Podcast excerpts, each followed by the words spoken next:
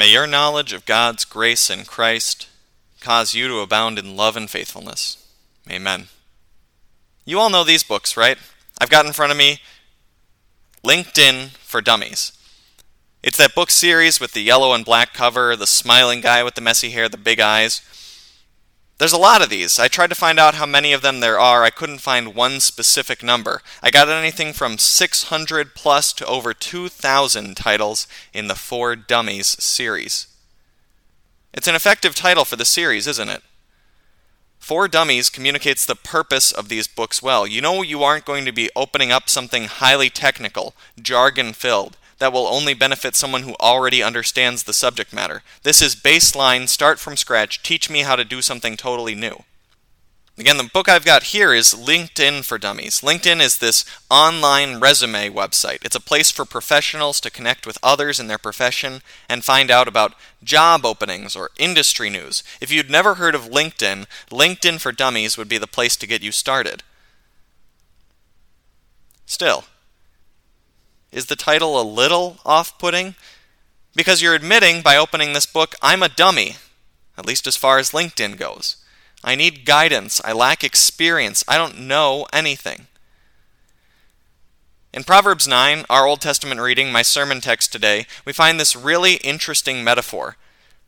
The abstract concept of wisdom is personified as a rich woman setting out a banquet. She prepares meat, Proverbs 9 2. The Hebrew words there literally say that she slaughters. She's taking a choice animal from her herd, butchering it, getting a gourmet main course ready.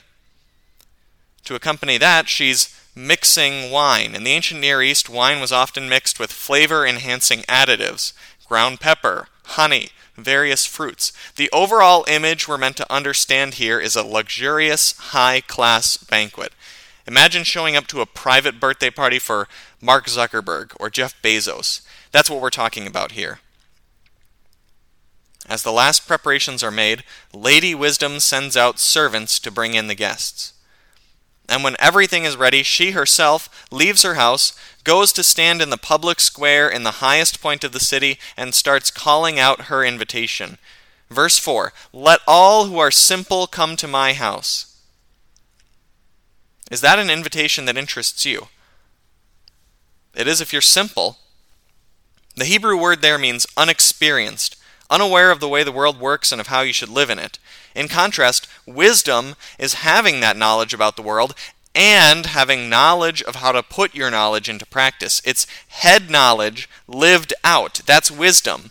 The simple person doesn't have that, and Lady Wisdom, as she cries out, inviting the simple into her banquet, is offering them that. Again, do you think you need that? Do you think that you need instruction about the world, about how it works, about your place in it? Do you think you're simple? Or is Lady Wisdom's invitation to your ears the same as if I gave LinkedIn for Dummies to someone who's on LinkedIn every day, who's connecting to people in their industry and already hearing about new jobs, new opportunities? That person doesn't need these instructions. They're not LinkedIn simple. Are we world simple? Do we need a book called Life for Dummies? Let's look at the evidence. All kinds of things would go into wise living, right? We're just going to look at two this morning. In our Ephesians reading, chapter 5, starting at verse 15, Paul, the pastor and missionary, tells Christians to be very careful then how you live, not as unwise, but as wise. What would that look like? He goes on and says a lot of things about wise living in this whole chapter, but in our section this morning we have just two pieces of counsel from him. Do not get drunk on wine, which leads to debauchery. Instead, be filled with the Spirit.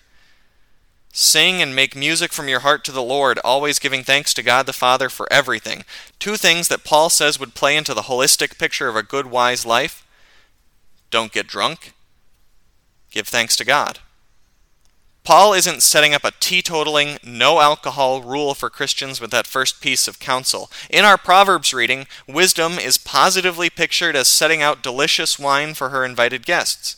God never tells Christians that drinking alcohol is sin. Jesus' first miracle was making wine for a party. Not just little sipping glasses, but six big stone jars, maybe 20 gallons apiece. reading Paul here as prohibiting alcohol misses his own clarification. Do not get drunk on wine, which leads to debauchery. Not that the wine itself is sinful, but the drunkenness, which leads to debauchery, is. Drunkenness leads too often to choices we shouldn't have made, places we shouldn't have been. Paul's second piece of advice for wise living sing and make music from your heart to the Lord, always giving thanks to God the Father for everything. Be thankful to God. Maybe you've heard people talk about, seen articles on, the importance of practicing gratitude.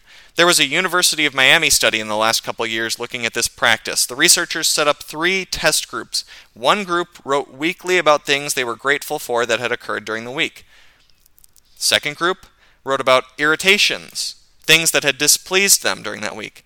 The third simply wrote about events that had affected them, just journaling, no emphasis on positive or negative. After 10 weeks, those who wrote about gratitude were more optimistic and felt better about their lives. Both of these things do indeed sound like they'd be wise ways to live in the world, right? Be thankful for what we have. Focus on the positive. Be self controlled, whether that means avoiding drunkenness or keeping control of ourselves in other areas. These are things that would objectively benefit us, that would improve our quality of life and our relationships and even our mental health. But we don't do these things, do we? We aren't always thankful. We don't practice gratitude well. We focus on negative things, irritations, setbacks. Then how do we deal with that? I know, you know, maybe by experience, that alcohol can be something people seek out to dull this negativity, to shut it all down. We're discontent, so we dull ourselves, and then we wake up and we find nothing has changed, so we sink even deeper down. We see nothing to be thankful for, no reason to practice gratitude, and we pull back from the world outside ourselves even further, numbing ourselves with alcohol or drugs or porn or hours of TV. We're not wise. We're dummies. We're such dummies that even though we have here in God's Word a copy of Life for Dummies, a guide to fulfilled and content and functionally wise living, we can't and don't put it into practice. Lady Wisdom's banquet invitation is not restricted to people who have things figured out. Let's hear her crying out from the high point of the city again Let all who are simple come to my house. To those who have no sense, she says, Come, eat my food and drink the wine I have mixed. When we read about what wise living looks like in the Bible, and in many cases our own consciences confirm that we know these things to be true, our natural assumption is to think that we'll earn our entrance into God's presence, earn a relationship with Him by following those rules. We'll earn our meal ticket, we'll earn our seat at wisdom's banquet by being wise. We assume that God wants the company of the wise and the learned, the good people. The gospel of Jesus Christ turns those assumptions completely on their head. The gospel of Jesus Christ is the message which proclaims that before we even knew what the rules of wise living, a life that honors God, before we even knew what those rules are or how to follow them, God saved us.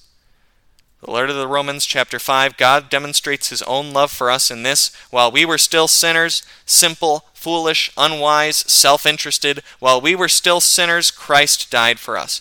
While we were still simple, unaware of our place in the world God made, Jesus Christ, who is the wisdom of God, 1 Corinthians 1:24, he invited us into the Father's banquet. He sat us down and set himself before us, himself, the bread of everlasting life, food that feeds not just the body but the soul, food that guarantees such abundant life that even if we should die, he will raise us up on judgment day to live with him forever. And now that's where we find ourselves. Simple people, dummies, sitting in the house that wisdom built. That's church. Church is for dummies. Not church in the sense of this particular place, this brick and mortar building, but church in the sense of the group of people called together by God over the whole history of the world, people of every tribe and nation and race and language. All of us, every last one, dummies. Unable to carry out God's laws as we should, unable to live the wise lives that we ought to, and here we are, gathered together, eating and drinking forgiveness. That's what makes church special, unique. The Christian church, as it exists here and everywhere, is the place where you get forgiven. I could stand up here all day long and tell you getting drunk is bad. Have self control. Be thankful. You know what? You can go and listen to a TED talk on YouTube if that's what you want. Let me offer you instead the real meat and wine of God's wisdom today, bread of life. You're forgiven.